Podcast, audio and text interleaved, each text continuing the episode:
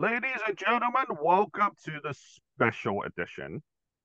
Special edition because Lee cannot be with us today. He has been sick. So today on Yoshi Unleashed, it's me, Sean from KWK, and obviously our main host, Yoshi Tatsu. How are we doing, Yoshi? How are you doing this week? I'm good. I had a couple of matches this week. Yeah, tell us about your week. Give us some details.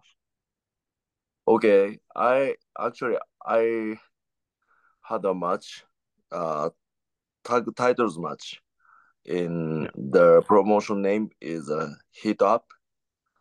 It's a small promotion.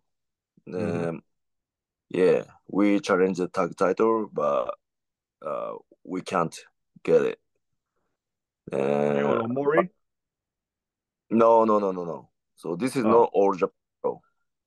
Okay. So the promotion name is Hit Up. Then my tag partner is Rima Imai. Then that's ringing a bell. Yeah, he just turned 19 years old. He's very young. He started 15 years old.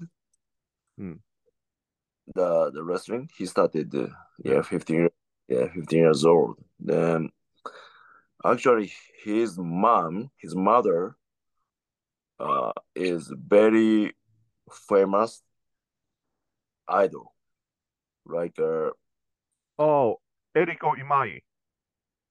Yes, from Speed, all right.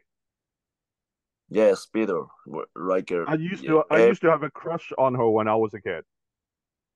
Everybody likes her. Everybody knows her. Like, how should I say? So Japanese people, most knows her, but she quit Speed like 20 years ago. Quit, right? Then after that, she became a politician, right?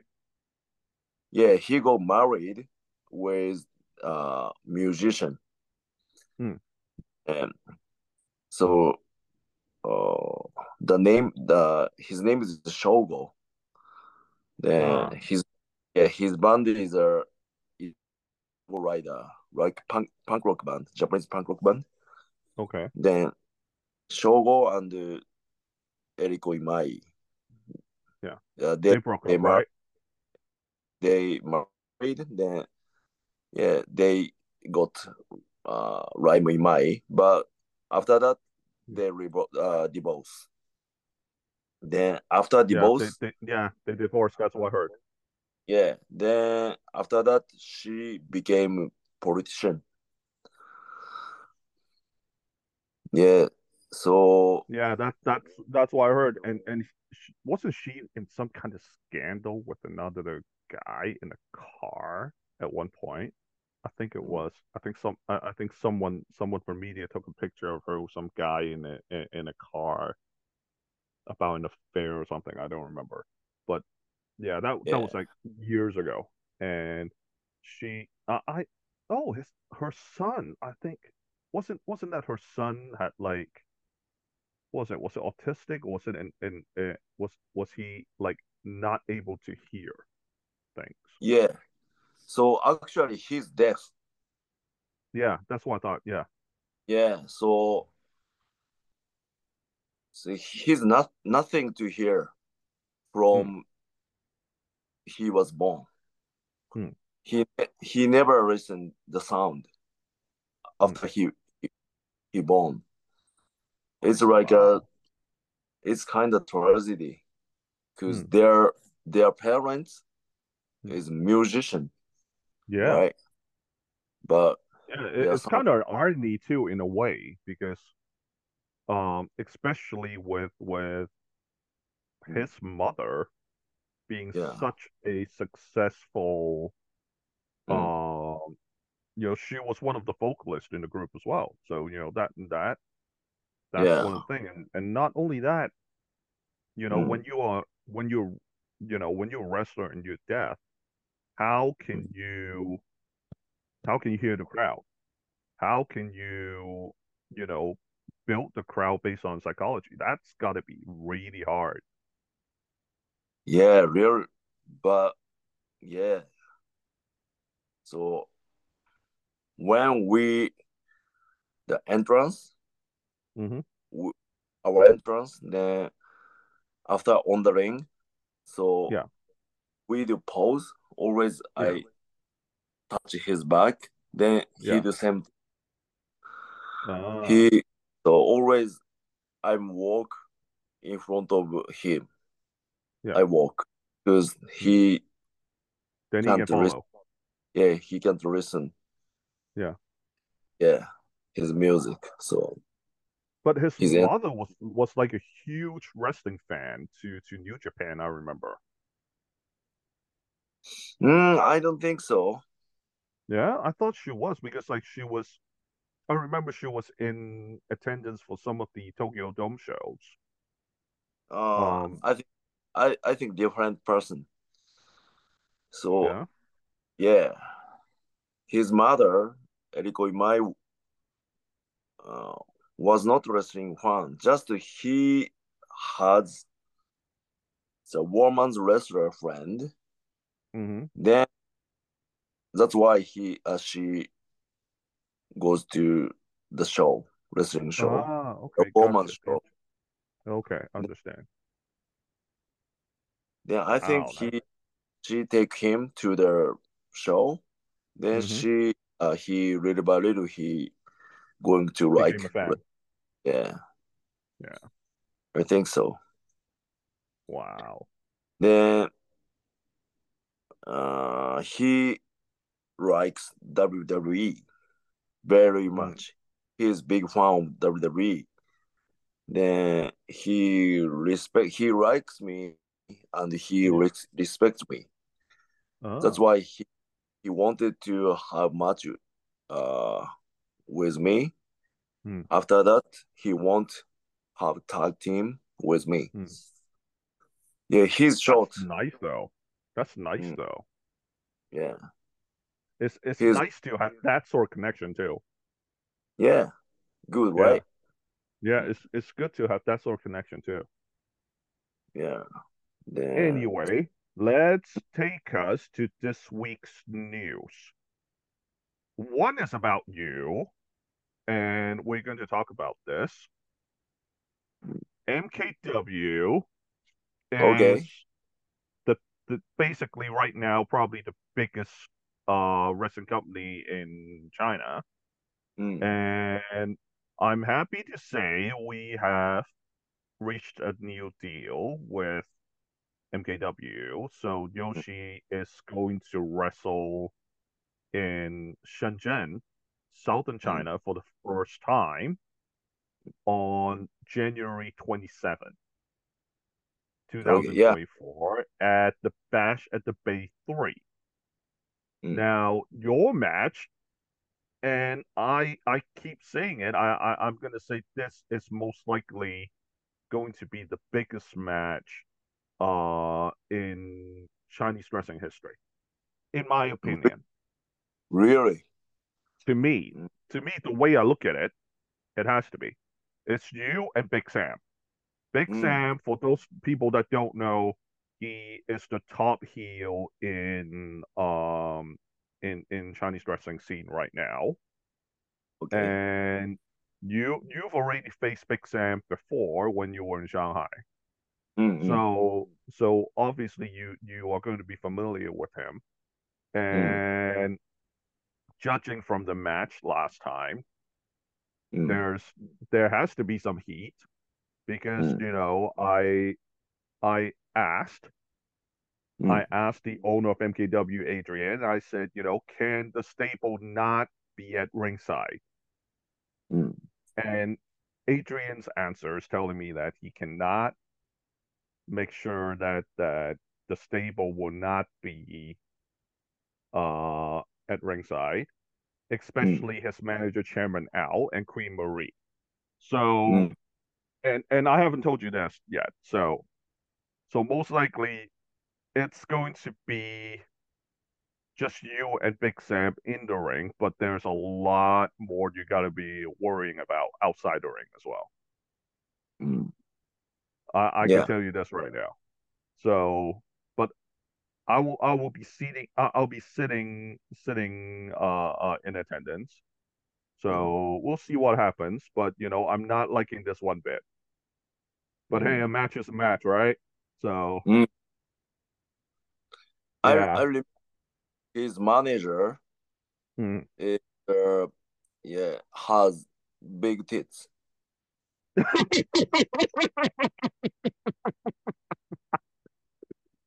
Yeah, Queen Marie does like to show her bosoms a bit more. Yeah. So we'll see.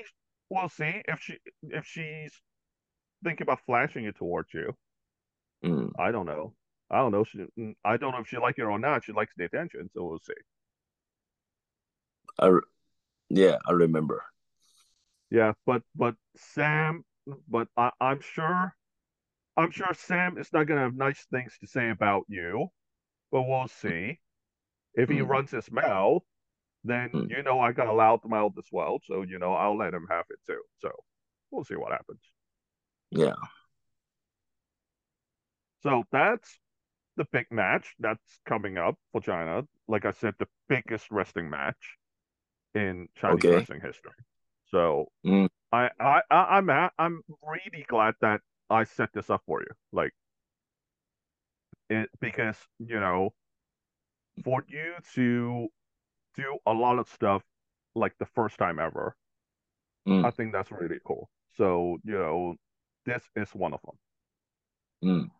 It's such a shame that Big Sam has a title belt in another promotion. That is not in MKW, that you cannot go for it. But if you could, man, that would be real cool too. But we'll see. All right, moving on to the next bit. This one just came out today. Well, yesterday, last night. And it's that seat. Well, yeah, it's basically TNA. TNA is back, so no more Impact Wrestling. Okay. Yeah, so apparently the announcement came out, and you know this is the excerpt that I have taken from websites, and basically it's saying that you know, as you can see, Saturday night's Bound for Glory pay-per-view ended with the announcement that Impact will be known as TNA Wrestling again. The TNA Wrestling name change will officially start with the Hard to Kill pay-per-view on January 13, 2024. Now, PWInsider.com is reporting new details about why the company is reverting to the TNA name. It was noted that Impact originally planned to make the announcement at Slammiversary, but it was pushed back. The decision to go back to TNA Wrestling was made 2 to 3 weeks ago.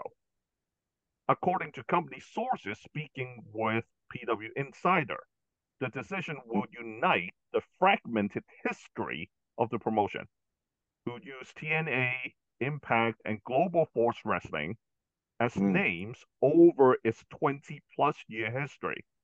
In addition, it was noted that some of the company's international partners and fans still prefer the name TNA and still used it to refer to the company. The last statement, I think, is true. I mean, even now, whenever I try to say, you know, Impact, I still find it weird. And I always thought, you know, why couldn't we just go back to TNA? And obviously, you would have some knowledge about TNA because of its working relationship with New Japan at one point. Yeah. So, and you know, obviously we know about the Okada incident when he was in Impact Wrestling. Apparently he wasn't being treated well. To this day, I think he still holds a grudge. So what do you think about Impact branding back again into TNA? I think this is a good thing because, yeah, as you know, TNA is already, many people knows, right? Very popular. Right.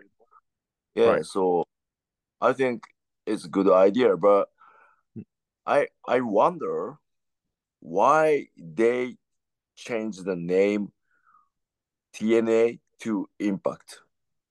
I was wondering why. You know why? I don't know. I think to me, I think what happened was, yeah, and don't quote me on it. I think what happened was they wanted to get away from the TNA name because at the time, TNA wasn't getting good enough ratings. And the main show was Impact. So I think that's when they decided, okay, let's go with the name Impact instead. Okay. So I think that may be the reason. But when they changed the name to Impact, I mean, even after all these years that they've changed the name to Impact, you know, people are still calling it TNA. I mean, I still can't call it Impact. I still have to call it TNA for whatever reason. It's just easier to remember. Yeah, I think so too. I like TNA. So, yeah, and you know, you look back into history as well. That, say for example, you have Jeff Jarrett and all of these guys that came out under the TNA name. You know, you have say Samoa Joe, you have AJ Styles, and you know, Samoa Joe and Kurt Angle's feud was pretty much one of the very few that really made TNA a lot of money. And even Hogan and his crew, when they went to TNA, it wasn't really making TNA some money. In fact, that, you know, the company was at a loss. So, you know, when you look back into this whole thing, I think changing back into TNA name, you know, should have happened a lot sooner than later. Yeah, I think it's a good idea to the name back to TNA. Right. Yeah. Well, let's move on to the next news that we have. Okay. And this one, it's about the change of the change of creative again in WWE. And it, you know, you can give your thoughts to it afterwards because, you know, that's something I want to ask you about that as well. So multiple contacts within the WWE and UFC have confirmed that Eri Emanuel, who wield power as the Endeavor CEO, is behind the change. Emanuel has long been a firm believer that in order for an organization to be as effective as possible, people need to do the job they are assigned.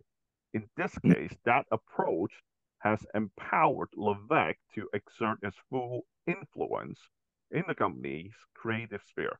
So basically, now that Endeavor has taken over, that Triple H may not be one of the top executives, but he is basically controlling the entire creative in WWE.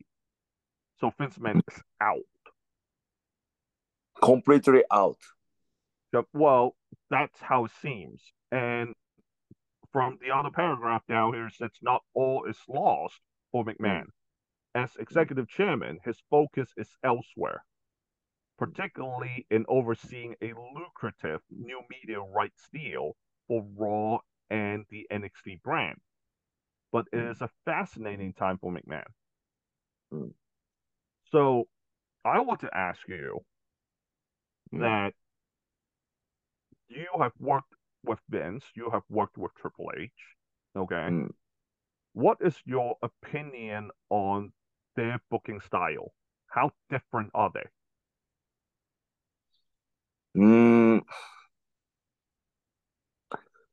I think Vince is old school, like from proceed to from his father, I think. Mm-hmm. Old school booking. I think, just my opinion, Triple H is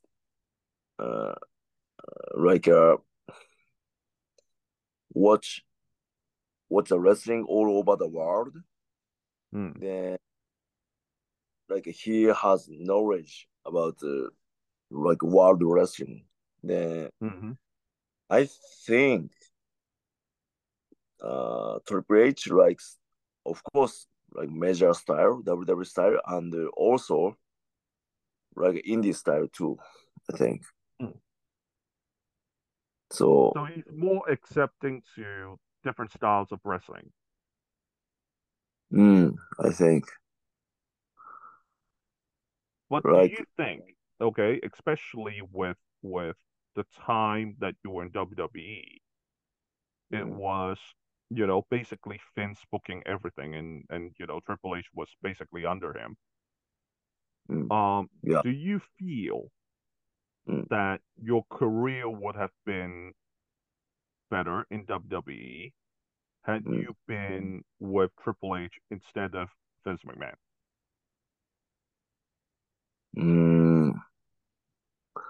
I don't know. So I know I'm putting you on the spot for this, but yeah.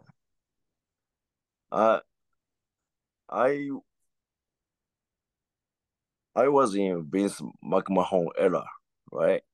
Yes. So I was in FCW, not NXT, right? So you were in NXT towards the end for a while. But you know, when I was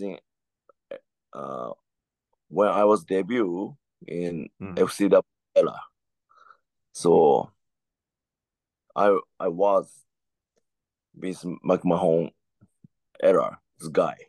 So okay, I like Vince's style. Okay, yeah. Even the toilet humor that he had? Humor? Yeah, his style was a lot more toilet humor in some way. Yeah, I think so. And you still like that too? Yeah. All right. Okay, soon we're going to see that in the dirt sheets. Yoshi likes Vince McMahon's toilet humor.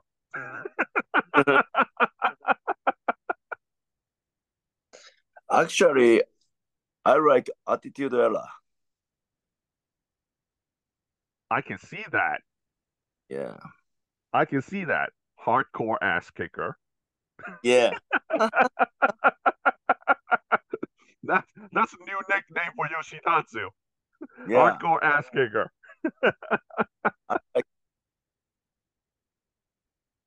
Yeah. All right. I mean, Attitude Era is definitely something that's different, you know, in terms of WWE's history. I mean, you have the Rock and Wrestling Era in the 80s. That was one of the peaks, and a lot of people thought that time. You cannot surpass it until the actual era comes along, and then you have Stone Cold, you have The Rock, you have all of that. And I was just watching a match the other night, and I just realized that a lot of the stuff in the Attitude Era, like in terms of the matches, makes more sense than some of the wrestling that I watch today. Like in terms of the moves, in terms of the presence of these guys in the ring and all that kind of stuff, and it's just absolutely different. So I do have to say Attitude Era was perhaps one of the most entertaining eras, and I do miss it still. Like, you know, if the society today can you know doesn't get too the word is finicky, and be more like, okay, you know what, let's be cool about all these stuff. But yeah, it's not going to happen. Now, speaking of Vince, his documentary is coming out next year. Oh, really? About from Netflix. And this time, he does not have the final say, according to the producer. Okay. Oh. So the executive, if you look at the second paragraph here, executive producer of the documentary, Bill Simmons, spoke about the project on SI Media with Jimmy Trainer. I hope I get the last name right. He was passionate and excited about this look at McMahon. He revealed that it would be a multi-part series, lasting just about the quote-unquote right length, as opposed to the stretching it out to make more money. It would also reveal when he expects to air, with the first part of 2024 potentially being a release time. So now that Vince McMahon does not have final say in this, for you knowing Vince, who is known to be very controlling, right? He can't say about him. Yeah, and he doesn't have control to what is going to be aired. Since you know Vince on a professional level, how do you think he will react to this?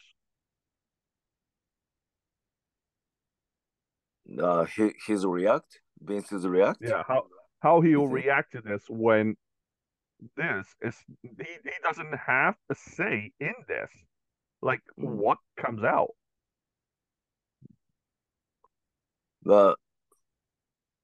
Let's be honest. Any businessman, right? Businessman, there has to be something dirty about them, no matter how you look at it. Okay, and he cannot say, okay, you know what? I don't want this part on there, and I want this part on there. It's basically whatever Bill Simmons wants to put on, it's going to be on there.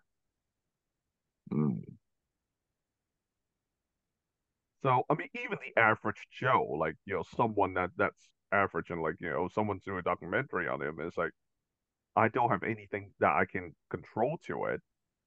You know, I wouldn't be too happy.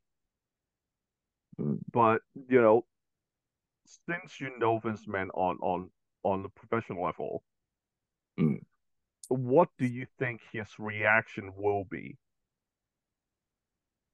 when he found out about this? I think it's okay. This answer is okay. I think it's normal. So you think he's going to be okay with it and just say, whatever? No, I think it's okay. Because he can't say anything right now. So, yeah. I think he said as long as he can right now. Okay. So, yeah. But you know the whole sex scandal thing is going to come out on this documentary too. That's going to be pretty bad on it, because, I mean, you know, people were talking about it the entire last year. To this day, people are still talking about the hush money. Oh, okay. And they are going to be, you know, they have to be talking about this on this documentary. Yeah. Yeah. That has to piss him off somehow. Yeah. It's bad for Vince, right? I think so. Yeah. That's why I'm asking for your opinion for his reaction. Yeah. you really not gonna say anything to this, aren't you?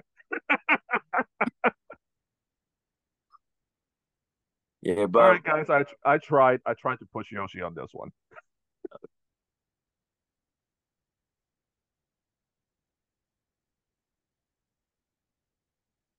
All right, let's move on then. Okay, next one. So now I'm going to talk about this one first. Now I'm going to talk about a different thing, which is CMLL's working relationship with AEW. Okay. Now, you obviously you've been to CMLL, and you know, we were talking about Mistico last week as well. Now Mistico showing up in AEW, okay, as per the agreement with CMLL, actually helped boosting ticket sales for AEW, because the last time that when they started selling tickets and whatnot, which was on October 11th, only 2,462 tickets were distributed. It didn't say sold, but it said distributed. But the final attendance for the taping was 4,457. That's according to the Twitter account WrestleTix. So basically, it's showing that Mistico may be a draw for AEW. I mean, have you seen some of these like ever happen when, like, actually, you know what, this happened to you? I think for the Shanghai show, for the MKW show, when you were announced on the show, tickets were sold out.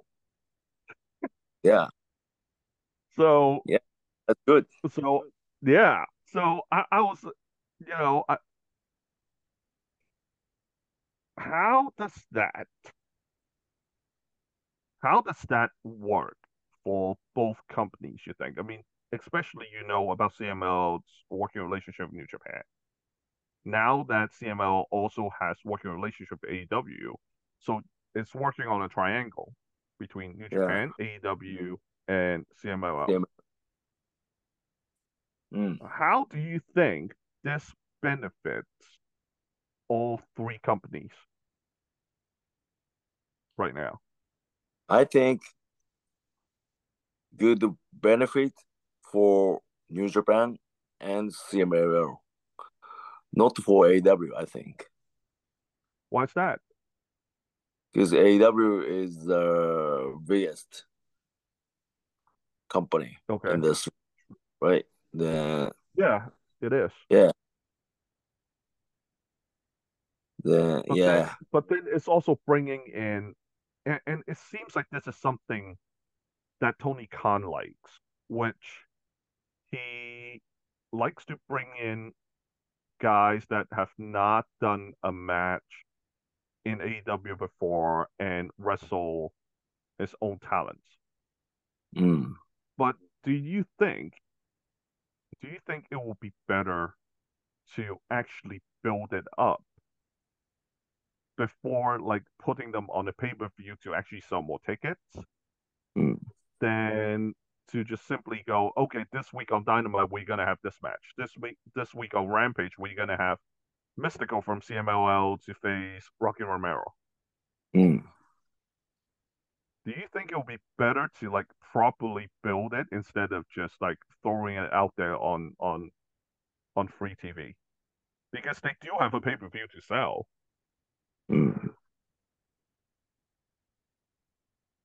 So, in your opinion, do you think it'll be better, or do you think grabbing it for rating will be better? Rating? Yeah. For TV ratings, for quick TV ratings. So for that week, like, okay, this guy is on there. Yeah. It's a moment, right? Rating. Rating. Just for that moment. Yeah, but I don't know. So like if suddenly one day, okay, say Tony Khan say, Yoshi, here's the books. You do the booking. Okay. And you have CMLL and the AEW guys. Yeah. Okay. Will you book it like right away for Rampage? Like that? Yeah. Or will you actually build it up for pay-per-view? Yeah. Which one will you do? Pay-per-view. Exactly my thought. Yeah. Because I would build it for pay-per-view because it will draw more money for the company. Yeah, I think so. Yeah. So I still don't get this about the whole part where it's like, okay, this guy is coming up with the show. Now, we're moving on to the next part, which had a lot of people talking about this. So let me just switch screen if I can. So let's see. Let me just move this if I can. Is this your YouTube page? Yeah, no. I just went on YouTube earlier, just watched something. But is this home? So, no, that's not my home. No, that's not my home. Of course not. Okay. Anyway, this is the part where AEW has gotten a lot of backlash last week.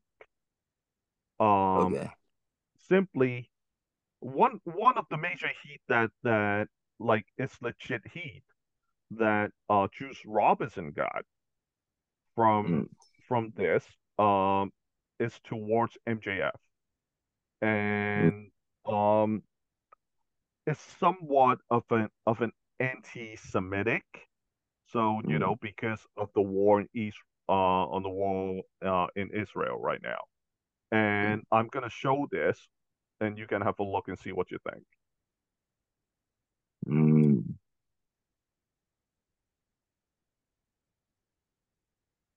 Okay.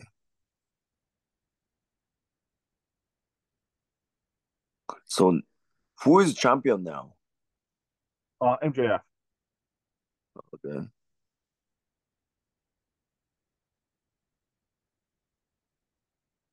Okay, Jay White. Yeah, there's Jay White there. Yeah. Okay.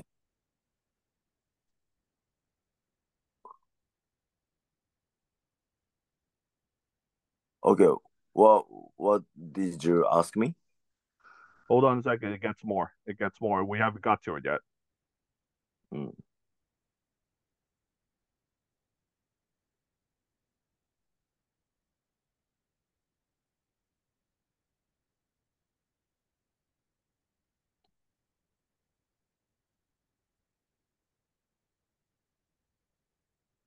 Is this Mentos? No, it's a roll of quarters. Okay. Just kidding.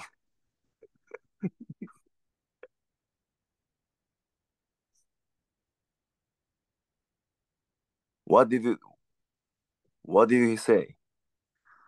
Okay, so basically it's this. MJF has made it known that when he was a kid that he was bullied. And the bullies would have quarters thrown at him. Okay. And you know, because MJF is Jewish. Oh, okay. Now they did this in the middle of, you know, the war that is happening in Israel. So, you know, a lot of the Jewish audience voiced that they were upset, and some viewers were also upset about this. This was actually taken down off YouTube. So it wasn't shown on YouTube, but it's still on Twitter. Is banned? Well, AEW took it down, I guess. they faced a lot of backlash from this, because I'm not politically understanding enough with this, but I guess it's more towards hate towards Jewish. Yeah, I think in that so. Sense. Yeah. So it's making quite a few people upset with this. Yeah. What is your take on that? Because, you know, wrestling has been involved with a lot of controversial stuff over the years. May not be as many in Japan, but, you know, obviously a lot more in the US. Mm. So what do you think of this? Do you think it was okay, or do you think it's probably not the best time to do? Probably no best, I think. I mean, MJF okayed it somehow. Mm. I think it's where that the wrestlers are okay with something and the audience go no. Yeah, I think so. If MJF say okay, yeah, but if audience think we're no good, it's no good, you know. I guess it's the same thing with your gimmick when you wanted to turn heel. Mm. But not in that scale, obviously. This one's a lot bigger, I would say. But, you know, when you want to be heel and the audience is still cheering. So the audience decided that you are better suited as face. But yeah, this is more like the audience decided that this is a bunch of BS. Mm. But it's also interesting that after this, that AEW and, you know, the ratings for AEW Dynamite was close to 1 million viewers. 1 million viewers, wow! Almost 1 million viewers. Mm. So that was. Do you think this, okay, with something like this, got people talking so they tune into AEW? Mm. Or was it more like, well, AEW has always been getting, you know, somewhere around 800,000-ish viewers to 900,000 viewers, mostly anyway? Do you think this had something to do with, like, bringing a little bit more people tuning into AEW? I don't think so. You don't think so? Yeah, because it's not a good thing. That's okay. Why. Now, you worked with Jay White and Juice Robinson before, right? Oh, you haven't worked with Jay White. Yeah, I know Jay White and Juice Robinson. Yeah. Yeah, when he was more of a young lion, right? Yeah. Mm. Yeah. I think I had a much with them, I think. Yeah. Couple times. Were you and Juice Robinson in FCW together? No. He came to town to NXT, I think. He started NXT, no FCW, I think. Okay. Yeah, I keep getting that mixed up somehow. But I went to like NXT, how should I say, the training WWE training center practice after I debuted on WWE. So I saw him a couple of times. Then I think I practiced with him a couple of times. Yeah, together in WWE. What is your opinion on both of them? Mm.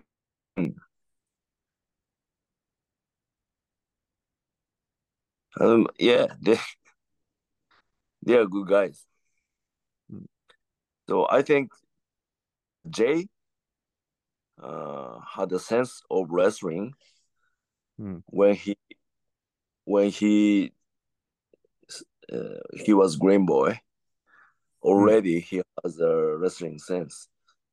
After he debuted in New Japan, then when I saw him, he was young, but already he was good.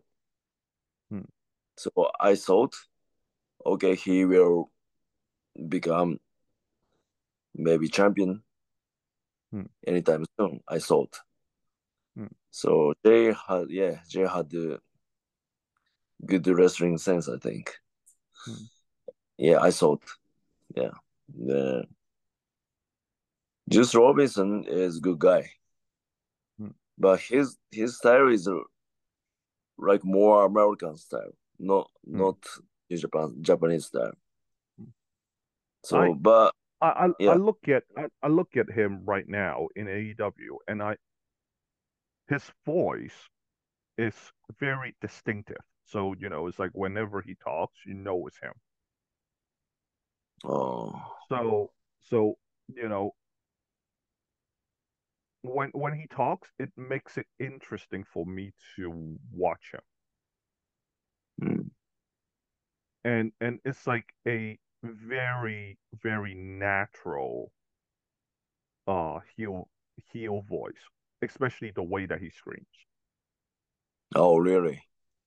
Yeah, I think it brings a lot out to his character, I think.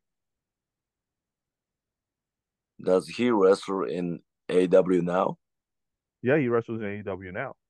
Oh, okay. That's why he was there with the microphone. And Juice got most of the backlash for this. Like people were upset with Juice Robinson. Oh, really? Yeah, with because of the rule of quarters and I think someone prominent in Jacksonville actually had a conversation with Tony Khan, and Tony Khan directly contacted that guy through Twitter. Yeah. Really? Yeah. I just don't know. I mean, is he upset? Well, yeah, obviously, I think some of the Jewish community were upset about this, and some of them even vowed to not watch AEW.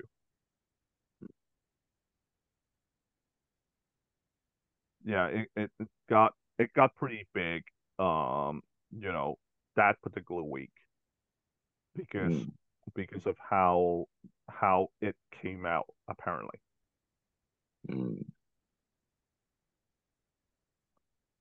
Now let's move on to question, and we'll call it today because I know you're very tired today after a lot of traveling matches today. Yeah.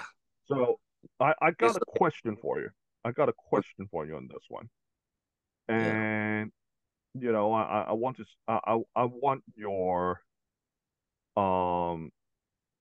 your honest opinion about it. Okay, and it's about you. Okay. So when you left New Japan the first time as a young lion, okay, and I was following that whole thing at the time, that, the Japanese media wasn't being very nice towards you. Like they were really giving you a hard time, I think, when you decided to leave New Japan for WWE. Yeah. So and when did that change when you returned to Japan as a part of WWE? How does that change, if there are any changes? So the world was totally changed, like a different world. Really? Yeah. like parallel world. Wow. Yeah, totally different world. So many people, I know, many people talk shit about me after I left New Japan. So why just young Ryan? I didn't have wrestling skill much, and I was not popular even in Japan. Just young, just handsome, right? You're a good-looking guy. Just big, handsome guy. Then, just kidding. Yeah, so why you can go WWE? Why you pass WWE tryout? He's just crazy. He's just stupid. Many people thought so. Yeah, I know. Many people were salty. Yeah, so just make fun of me. Yeah, just look down. Just talk shit about me. But I was changed. Yeah. I effort, right? Like I mean, you worked hard. You worked hard to be in WWE for 7 years. I mean, I don't think people understand that a lot of times that but it does give you the energy. You turn that negative into the energy that you have to fight your way in there, have to work hard in there. And I think that's something to me that is very inspirational. Okay. Because I don't think a lot of people understand that, for especially, and that's why I was asking you earlier about the question about Vince McMahon, was that when you are a foreigner, you're not white, and going to a company that whether people like to listen, agree with it or not, WWE has always been known to be very American dominant. So if you're not white American at the time, you probably would have less chances, in the company. But for you to still be able to be in there, I mean, there's there's Taka Michinoku and Sho Funaki, and now Shinsuke Nakamura. I think, obviously when Shinsuke moved to WWE, I think some of the landscape has also changed as well at the time. So, and when you were there, I think it was still very, very white dominant in a way, in terms of in the company. So that's why I think it's something that's very inspirational for non-American wrestlers, I feel. Do you regret not having a chance to at least like win a big single title in WWE? Yeah. So I envy. Were there ever talks of like at least you get a chance to hold the IC belt? Yeah, I never got title in WWE. I challenged a couple of times. I challenged the ECW title and the WWE tag title a couple of times, I think. That's it. But were there ever talks of like you have a chance maybe to go for the US title or the IC title? I know they had their something idea about the US champ, I think. So when I heard that thing, the Miz had the US title. After ECW, I went to Raw, right? After that, I will challenge the Miz, the US title. But the idea was gone because my English was not enough at that time.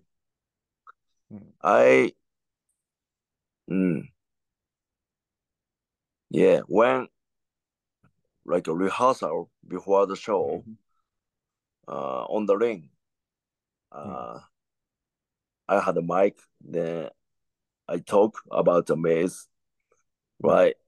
Like practice. Then couple of times, then I saw Vince, like the far away. I saw the Vince. Then I practiced a couple of times, like a couple of sentences. Then after that, I saw Vince. I found Vince. The Vince says, "Ooh, yeah." So I, especially at that time, you have to be able to speak English to talk to the crowd. Yeah. So I had a strong accent. Yeah, my pronunciation was very bad, more than now. So you're fine right now. No. So yeah. Okay. Yeah. This is honest. Yeah. So well, yeah, at least you at least hold a belt. Yeah, but at that time, office told me when you can speak perfect English, you can have many chances. Office told me, but unless perfect English, you don't have a chance, any chances. Yeah, the office told me at that time. So I envy Japanese wrestlers now because they don't need to speak English anymore. Just he can speak Japanese, but he can change the title and they can get the title. The story was totally changed. I envy. Yeah. Do you feel if and at the time I know WWE didn't want too many managers in the company, but do you think it would have worked better for you if they, say for example, if they have a manager for you to speak for you? Yeah, I asked the office, like, please give me the manager. Yeah, like Asian manager with perfect English. But the office told me, no, you should speak perfect English. And you can speak perfect English, you can have many chances. You can have to be one of the top wrestlers. That always told me. You can have big chances. They told me. So Yoshi, speak perfect English. Speak perfect English. That they told me many times. But I was not able to speak perfect English, so that was my fault. But that was. Did you try to talk to Paul Heyman and maybe get Paul Heyman to be your manager? I never asked. I wanted. Yeah. Yeah, heartbreak with him. Yeah. It would have been interesting if you were under Paul Heyman. It would have been pretty interesting. Yeah. Because Paul Heyman can really talk. Yeah. He's a good speaker. Yeah. Yeah.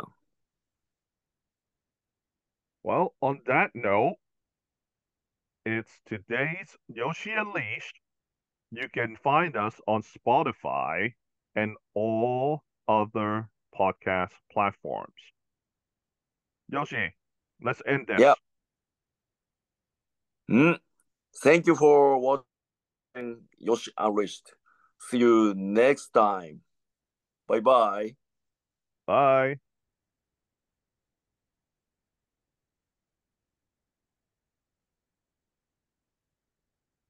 Lee, we're good. Got you guys. How was it? That was good. Think so? Yeah, that was good. I